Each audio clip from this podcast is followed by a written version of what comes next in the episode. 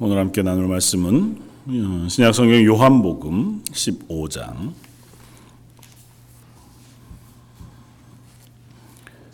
1절로 8절까지 말씀입니다.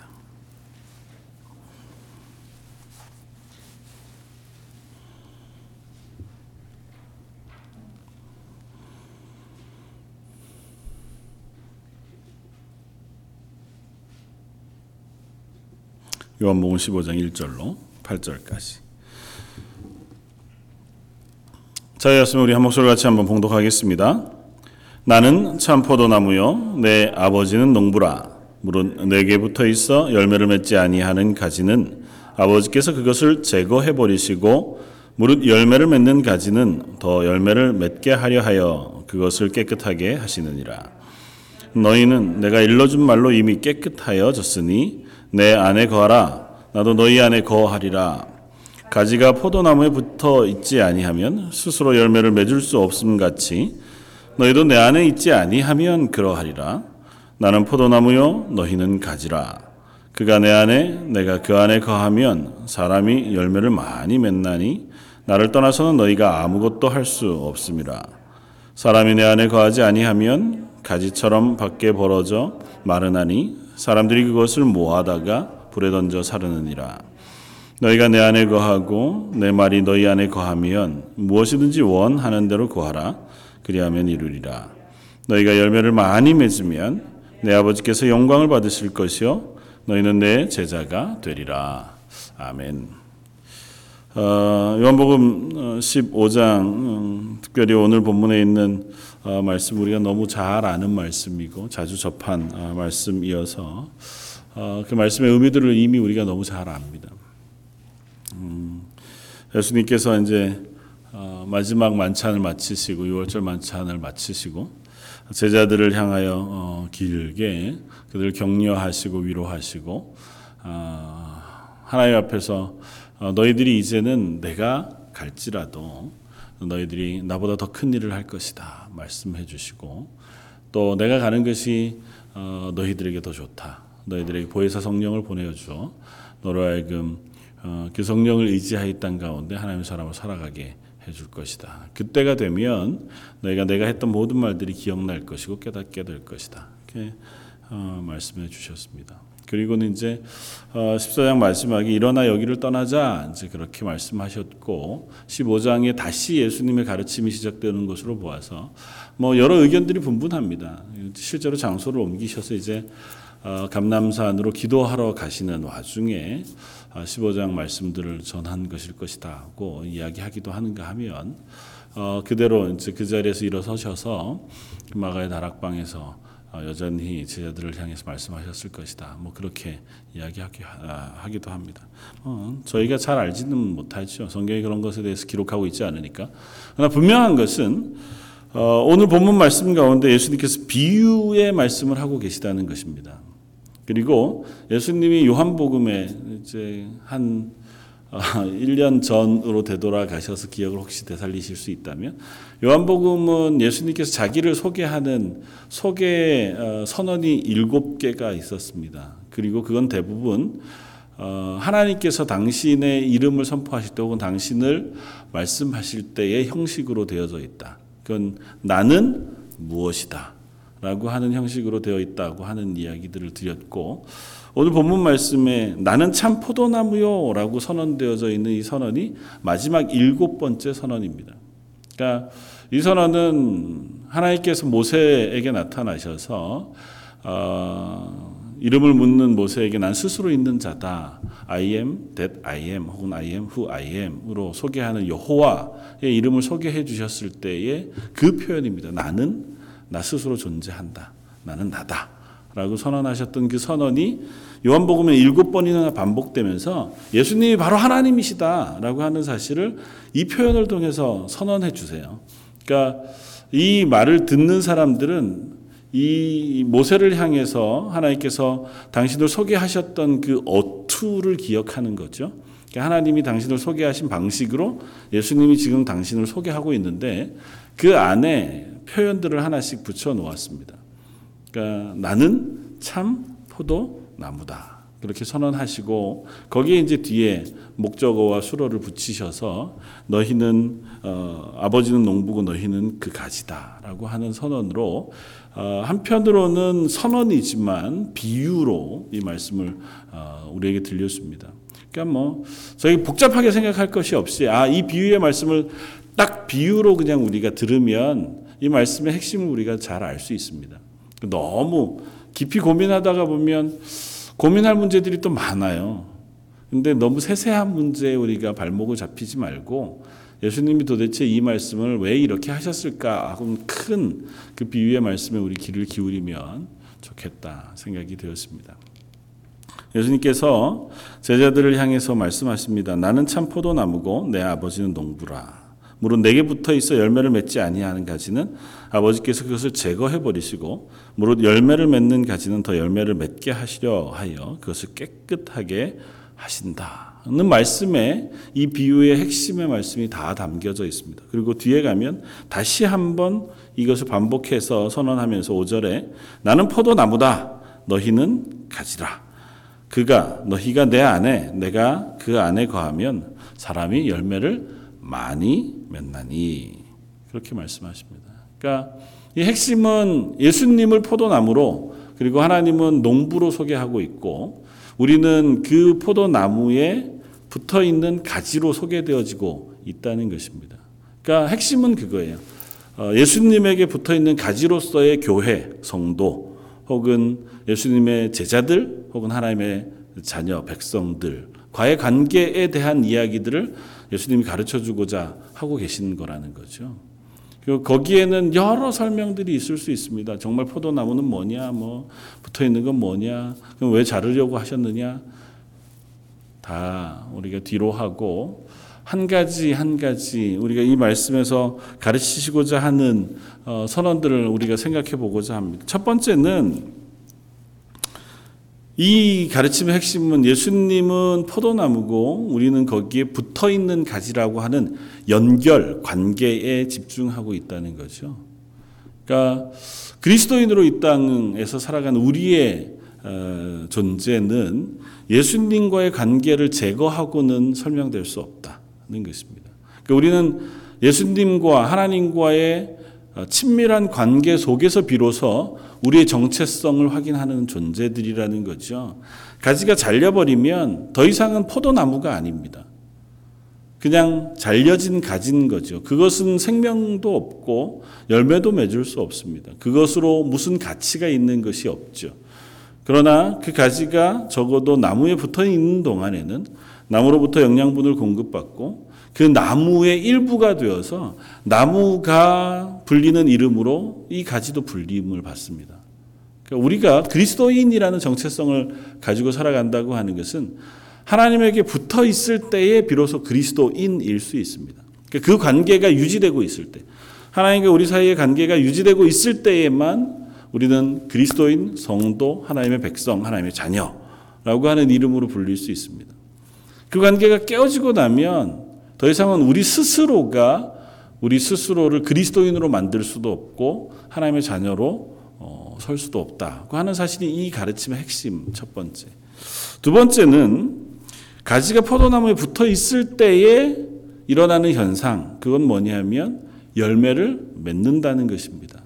그래서 오늘 본문은 점층적으로 어, 그 이야기를 우리에게 들려주는데 어, 가지가 나무에 붙어 있으면 열매를 맺는다. 조금 더 나아가서는 가지가 나무에 붙어 있으면 많은 열매를 맺는다. 그 열매가 많아진다라고 하는 것으로 예수 그리스도 하나님과의 관계 속에 잘 붙어 있는 사람들에게는 필연적으로 그 삶 속에 그리스도의 열매들이 나타날 수밖에 없다는 사실을 우리에게 가르쳐 주고자 하고 계신다는 것입니다. 그러니까 이 비유를 그냥 분석하기 전에 그냥 전체적인 그림으로 이해하면 이 그림 속에서는 하나님과 우리 사이의 관계, 예수 그리스도와 우리 사이의 관계에 대해서 예수님 가르치고 계시고 그것은 특별히 제자들에게 아주 익숙하고 친밀한 가르침이었을 거라고 이해할 수 있습니다. 그들이 알고 있는 포도나무가 너무 분명했고 그 포도나무에 붙어 있는 가지의 비유가 그들에게 있어서 너무 생생한 것이었을 것이기 때문에 그것을 통해서 아 우리가 예수님의 제자로 산다고 하는 것, 예수님을 따라서 산다고 하는 것은 그 예수님과의 관계 혹은 하나님과의 관계 속에서만 이루어지고 그것을 통한다면 우리가 비로소 하나님이 기뻐하시는 열매들을 맺을 수 있구나라고 하는 소망을 가질 수 있게 되었을 것이라는 거죠. 음, 작년 여름에 한국 신문에 났던 기사 중에 아주 특이한 기사가 하나가 났더라고요. 포도나무 농장을 하시는 분 이야기인데요. 보통 포도나무가 여기 와이런 와이너리들이 많으니까 우리 지나가다가 보면 쭉 일렬로 포도나무들을 심고 그 줄을 이렇게 대서 거기에 포도 가지들이 그 줄에 이제 어, 연결돼서 덩쿨로 자라면서 거기 포도가 열리게 하잖아요. 그러니까 매 어, 가을 거지게 끝나고 포도를 다 걷고 나면 그 가지들 다 잘라냅니다. 그러니까 원기둥만 남기고 또 그것을 그 다음 해 나는 것을 또 가지를 어, 덩쿨을 그 줄에다가 연결해서 뭐 키 작게 해가지고 어, 포도나무 하나에 뭐 포도가 이렇게 열릴 수 있고 그래서 그렇게 재배하는 형식으로 보통은 우리가 포도나무를 다 압니다. 근데 그렇지 않은 포도나무가 있는 모양이에요. 어, 한국에 그 농장을 하시는 한 분이 그 농장에 포도나무가 24그루밖에 없답니다. 보통은 여기 가보면 몇 천 개잖아요. 근데 24개인데 나무 하나의 가지 크기가 축구장 4분의 1 정도 크기만큼. 그리고 키도 굉장히 크더라고요. 사람이 서서 그 밑을 지나다닐 수 있을 정도니까 한 2m 정도까지 이렇게 높여서 위에서 쭉 퍼져 있는데 나무 하나에 포도송이가 작년에 4천 송이가 달렸답니다. 그러니까 재작년에 3,500송이, 2015년도인가 3,000송이. 그러니까 한 2,000송이서부터 점점 점점 불어나서 4,000송이까지 어, 재배를 했는데 제일 적게 맺은 나무가 한 1,000송이, 보통은 2,000에서 3,000송이 정도까지 포도송이를 맺었다고 해요. 그러니까 그 사람은 어, 가지를 매번 쳐서 조그맣게 하는 게 아니라 나무로 자랄 수 있도록 그렇게 포도나무를 키웠더라고요. 그래서 그 가지들이 땅에 닿지 않도록 위에서 잘 클 수 있도록 영양분을 잘 공급하고 그것이 굉장히 음, 놀라운 모습이더라고요. 포도나무 두께가 한 아름이 넘던데요. 그렇게도 자랄 수 있는 모양이죠. 어, 한 13년, 14년 정도 키운 포도나무가 그렇다. 그러니까 포도나무는 다 일반적으로 똑같지는 않은 모양이에요. 근데 오늘 본문 가운데에서도 우리는 그런 생각을 좀 가지고 본문을 보면 이해할 수 있는 부분들이 좀 있습니다. 제일 고민이 되는 건 사실은 2절 말씀이거든요.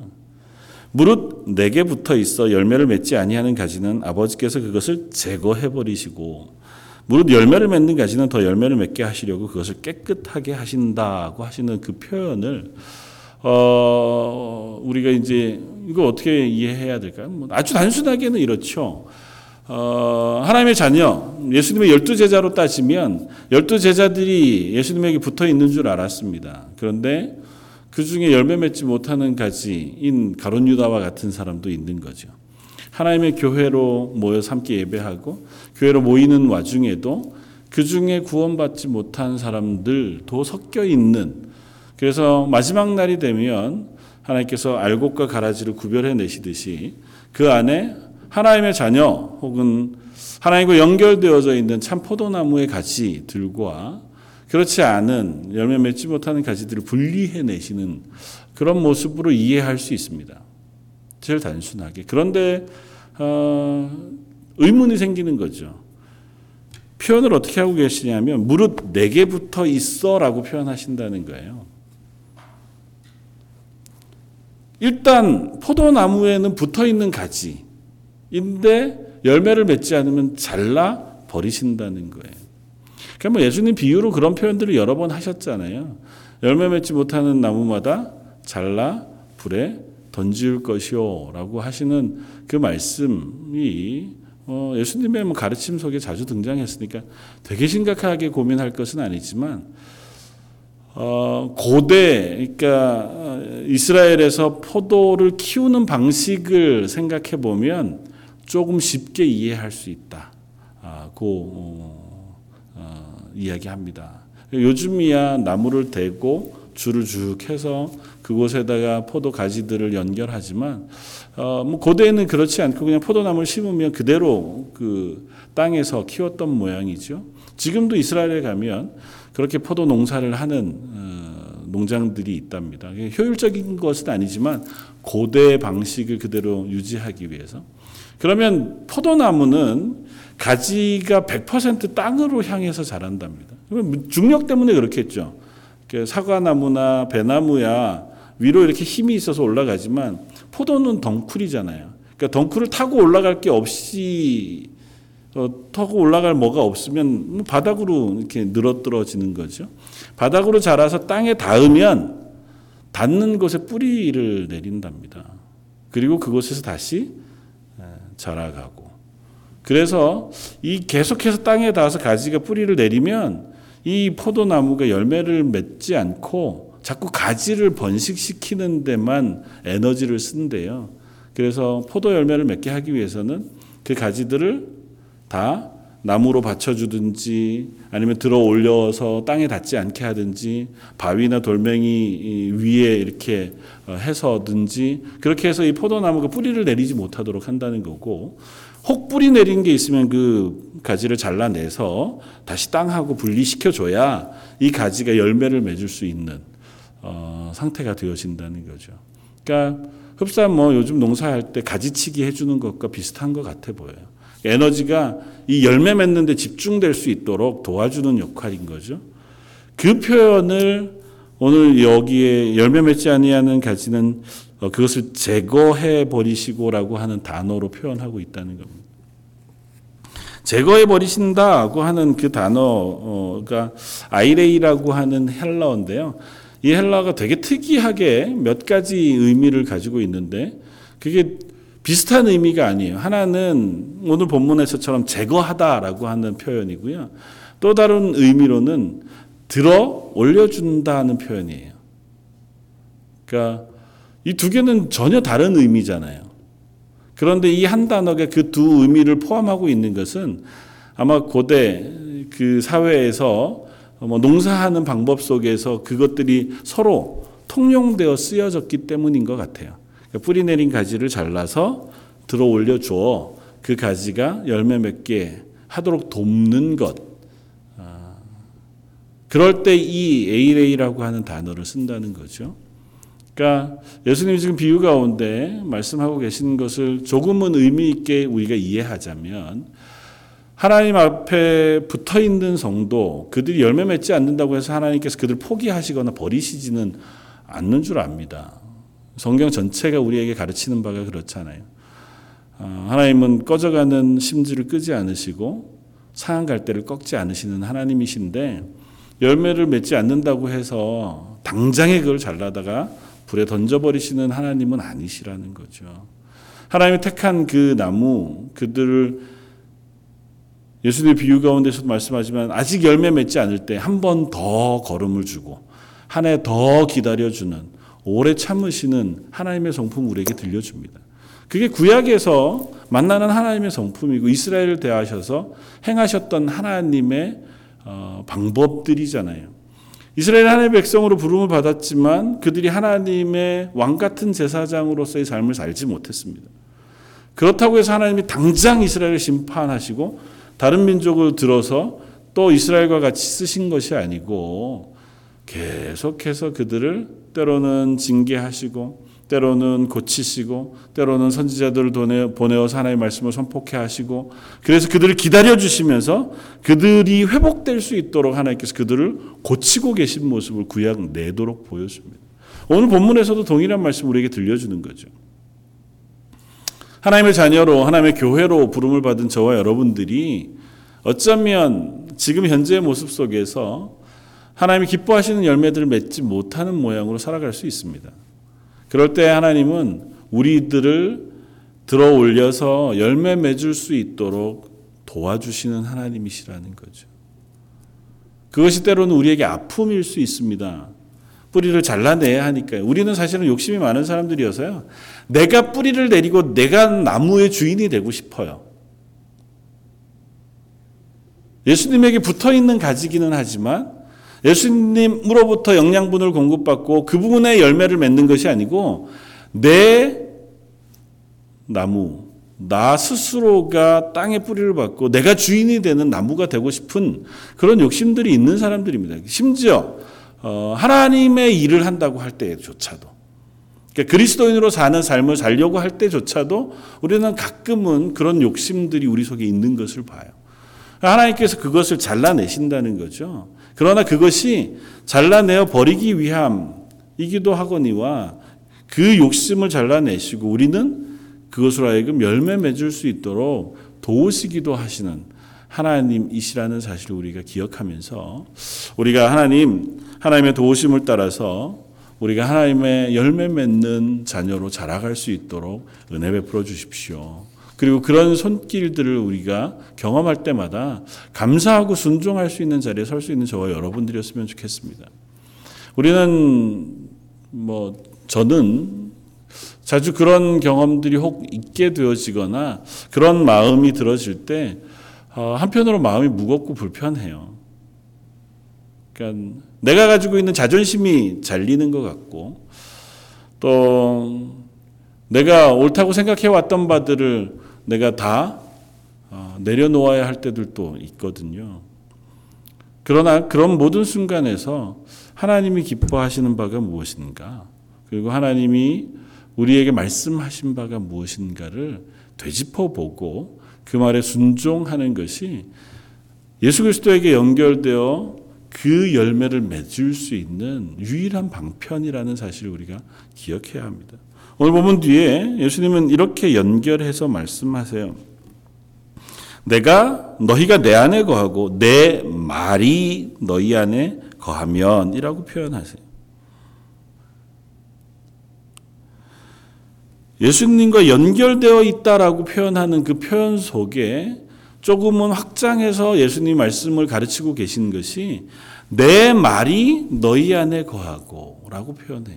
그러니까 예수님이 말씀하셨던 그 말씀을 우리의 삶 속에서 기억하고 그 말씀에 순종하려고 할 때 그때 우리가 예수님과의 관계 속에 있고 그것을 통해서 열매를 맺는 삶을 살아갈 수 있는 자리에 서게 되어진다는 것입니다.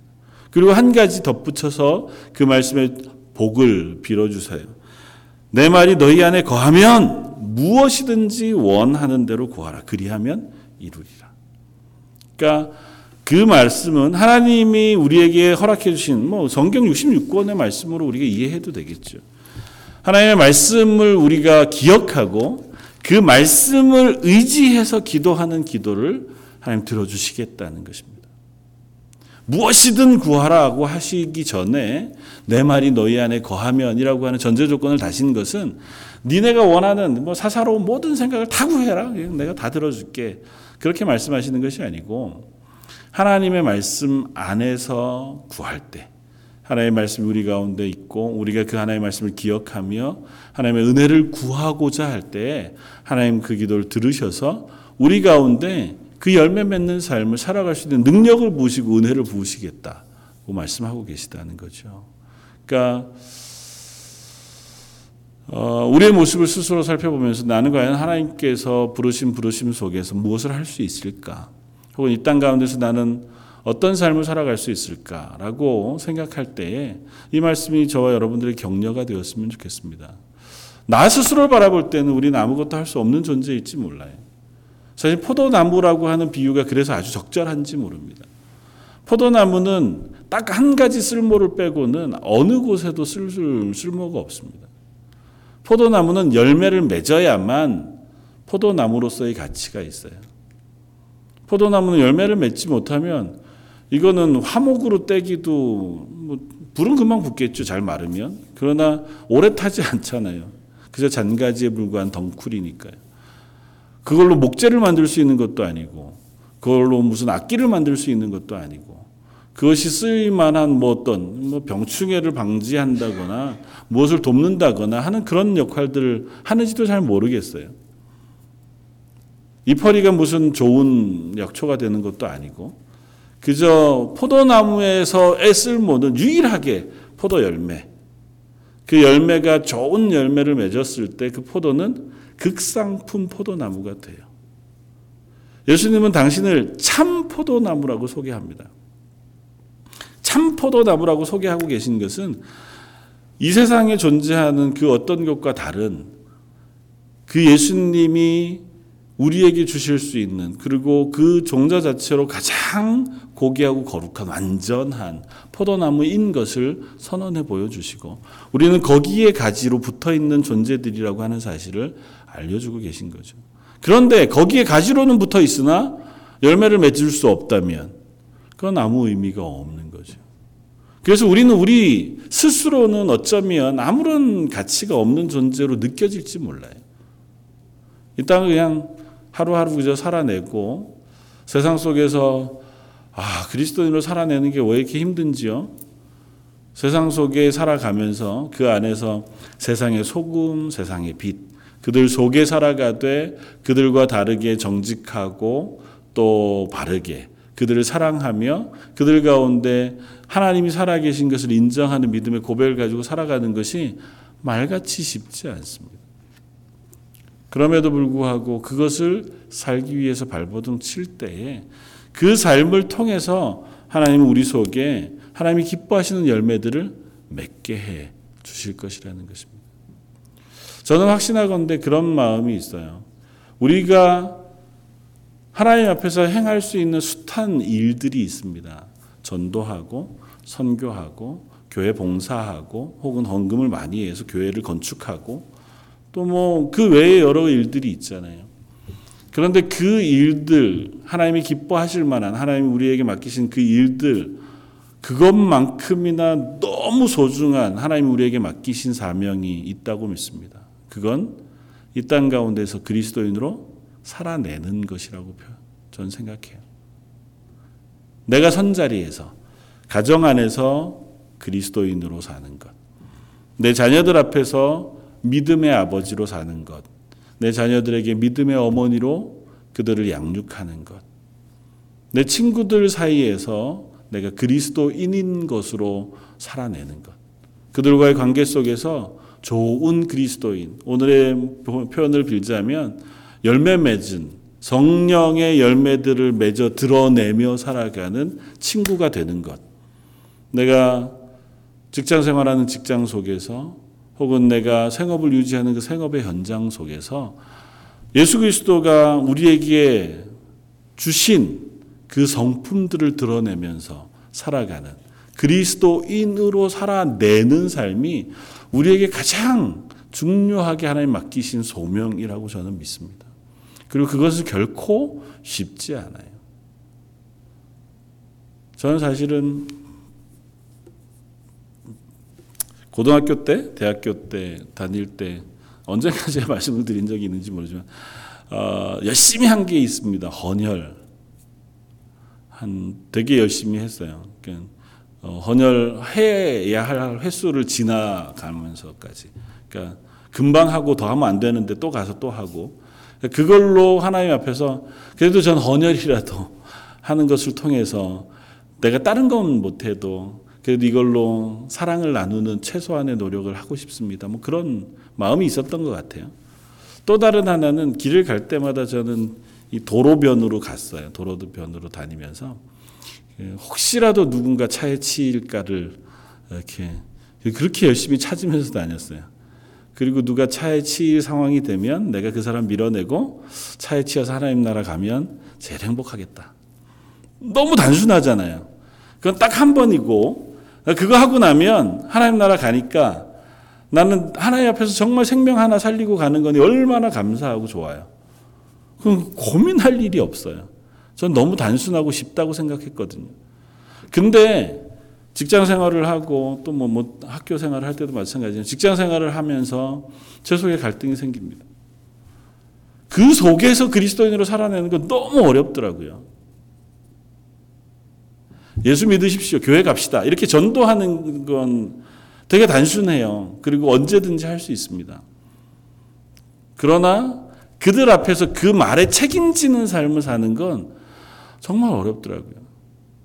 부당한 대우를 받아도 혹은 불편한 상황을 만나도 혹은 내가 감정이 올라오는 상황 속에서도 그 모든 것들을 다 드러내지 못하고 그 안에서 그래도 온유하고 그래도 사랑하고 그 안에서 정직하고 그러면서 신실하고 충성되고 열심히 살아내는 것이 너무너무 어려워요.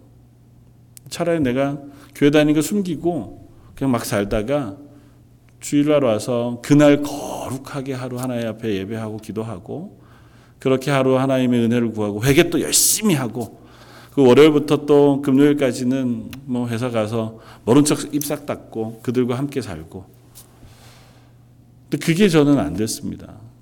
결국은 그래서 이제 사회생활 못한 거죠. 사회생활에 실패하긴 했지만 전 분명히 그 삶을 살도록 부르신 부르심이 저 여러분들에게 정말 중요한 부르심이라고 믿습니다.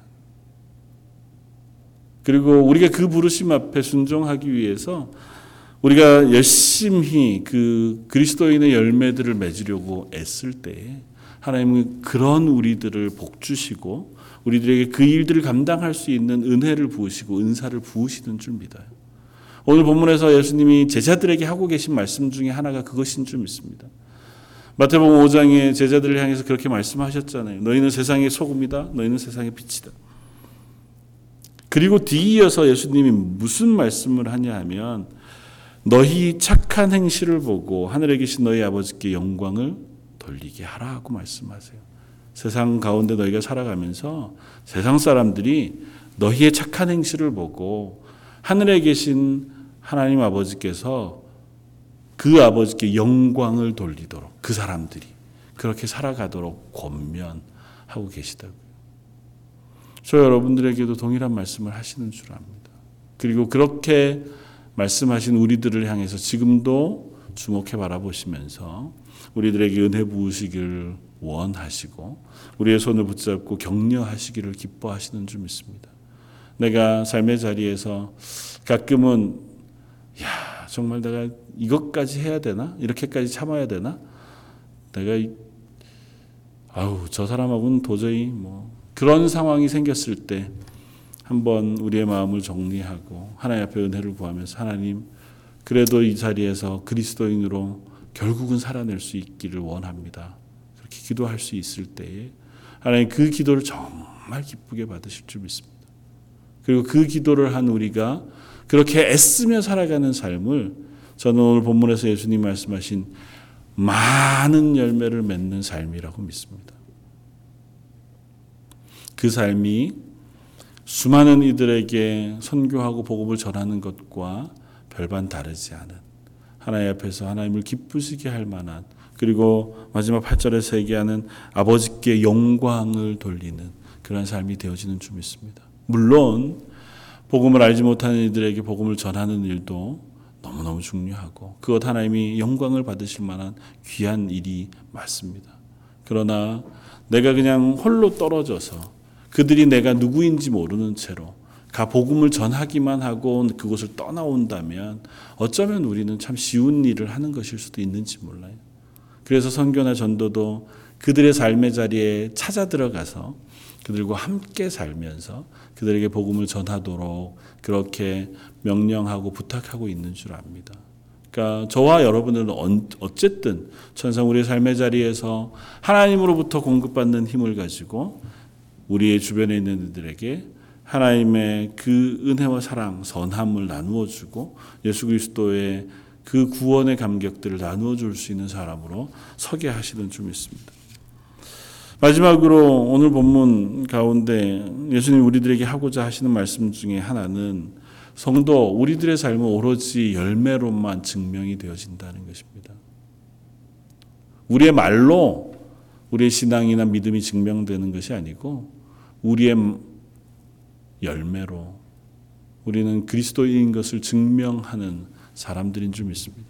히브리서 11장의 고백들처럼 그 믿음의 선진들이 그 믿음으로 살았던 삶으로 자기의 삶을 증명했던 것처럼 저 여러분들의 말과 우리가 살아내는 삶, 우리가 결정하는 결정들과 우리가 걷는 걸음을 통해서 우리는 우리의 믿음을 증거하고 그 열매들을 드러내어 살아가는 사람들인 줄 믿습니다. 무릇 그 나무는 열매로 안다고 예수님이 분명히 선언하십니다. 우리가 맺는 말의 열매, 우리가 맺는 삶의 열매, 우리가 맺는 우리의 삶의 결정들의 열매들이 내가 어떤 나무인지를 증명해낼 것입니다.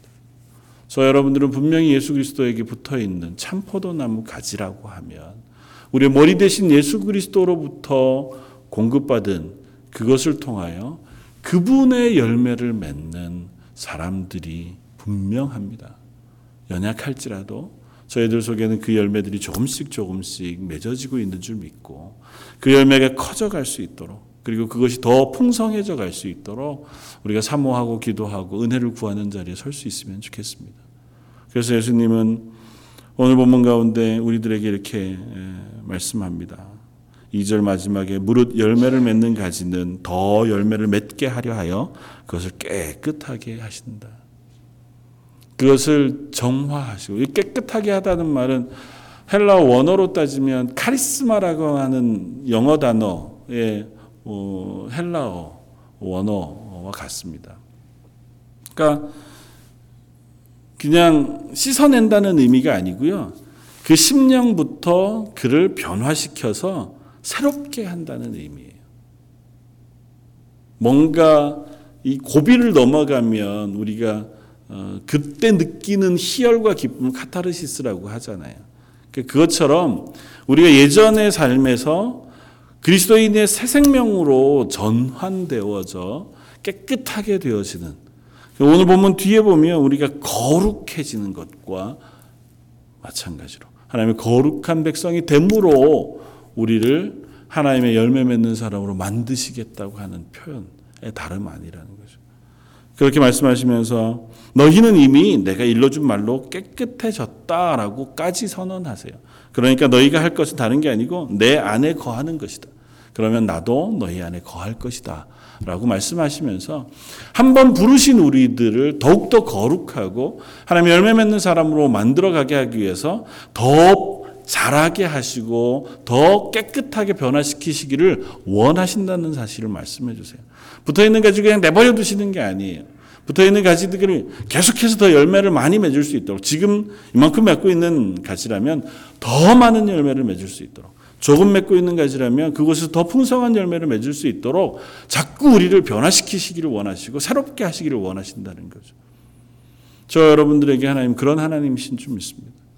기도를 통해서 말씀을 통해서 또 우리가 하나님의 말씀을 묵상하는 그 자리에서 혹은 성도들과의 교제들을 통해서 혹은 나도 알지 못하는 그 순간에 나의 삶을 변화시키셔서 하나님 우리로 하여금 하나님의 열매 맺는 자리로 변화시켜 나가시기를 원하시는 줄 믿습니다. 저 여러분들 2018년도 한 해가 그런 한 해가 되기를 원합니다.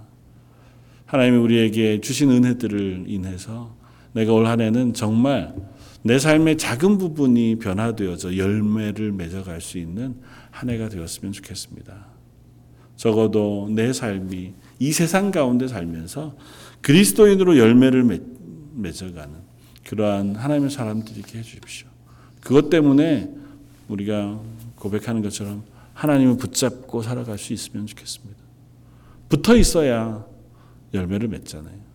그리고 은혜를 구하해 그 하나님이 우리에게 부어주시는 그 은혜를 인해서 이 일들을 우리가 감당할 수 있는 줄 믿습니다. 어, 저 여러분들이 때로는 내가 지금 이 땅 가운데 지금 선 자리에서 무엇을 할 수 있을까 하는 어, 고민들이 있고 또 이제는 내가 그런 걸 할 수 없겠다. 별다른 꿈과 소망이 잘 보이지 않는다 생각되어질 때 이 말씀 우리가 기억하면서 그런 우리들에게도 하나님 우리를 자꾸 북돋으시고 세우시고 깨끗게 하셔서 열매 맺는 하나님의 영광을 돌리는 그러한 가지 그러한 하나님의 교회 만드시기를 원하시는 줄 알아서 하나님 저도 그렇게 될 수 있습니다. 저도 그렇게 되고 싶습니다. 그렇게 만들어 주십시오. 은혜 베풀어 주십시오. 기도하는 저와 여러분들 되시기를 주님의 이름으로 부탁을 드립니다. 같이 한번 기도하겠습니다. 나는 포도나무요 너희는 가지라 그가 내 안에 내가 그 안에 거하면 사람이 열매를 많이 맺나니 나를 떠나서는 너희가 아무것도 할 수 없음이라. 하나님 저희를 부르셔서 교회로 세우시고 저희를 그리스도인이라 성도라 하나님의 자녀라 칭해 주시니 감사합니다. 그렇게 부름을 부림을 받는 저희들이 본문의 말씀처럼 예수 그리스도 그에 붙어 있는 가지인 줄 믿습니다. 저희 속에서 아직도 열매 맺는 일이 생소하고 또 열매 맺는 삶을 살아내지 못하는 연약한 사람들이지만 그런 저희를 들어 올리고 또 우리의 욕심을 잘라내시고 또 우리를 북돋우시고 깨끗게 하시고 새 힘을 허락하셔서 우리 속에서 그리스도의 향기를 드러내며 성령의 열매를 맺어 하나님께 영광을 돌리는 하나님의 사람들 가정 교회로 만들어 주실 줄 믿습니다. 저희들이 그것을 사모하며 하루하루 서게 하시고 그렇게 하나님의 은혜 가운데 거하는 2018년 한 해가 되게 하여 주옵소서. 오늘 말씀 예수님 이름으로 기도드립니다. 아멘.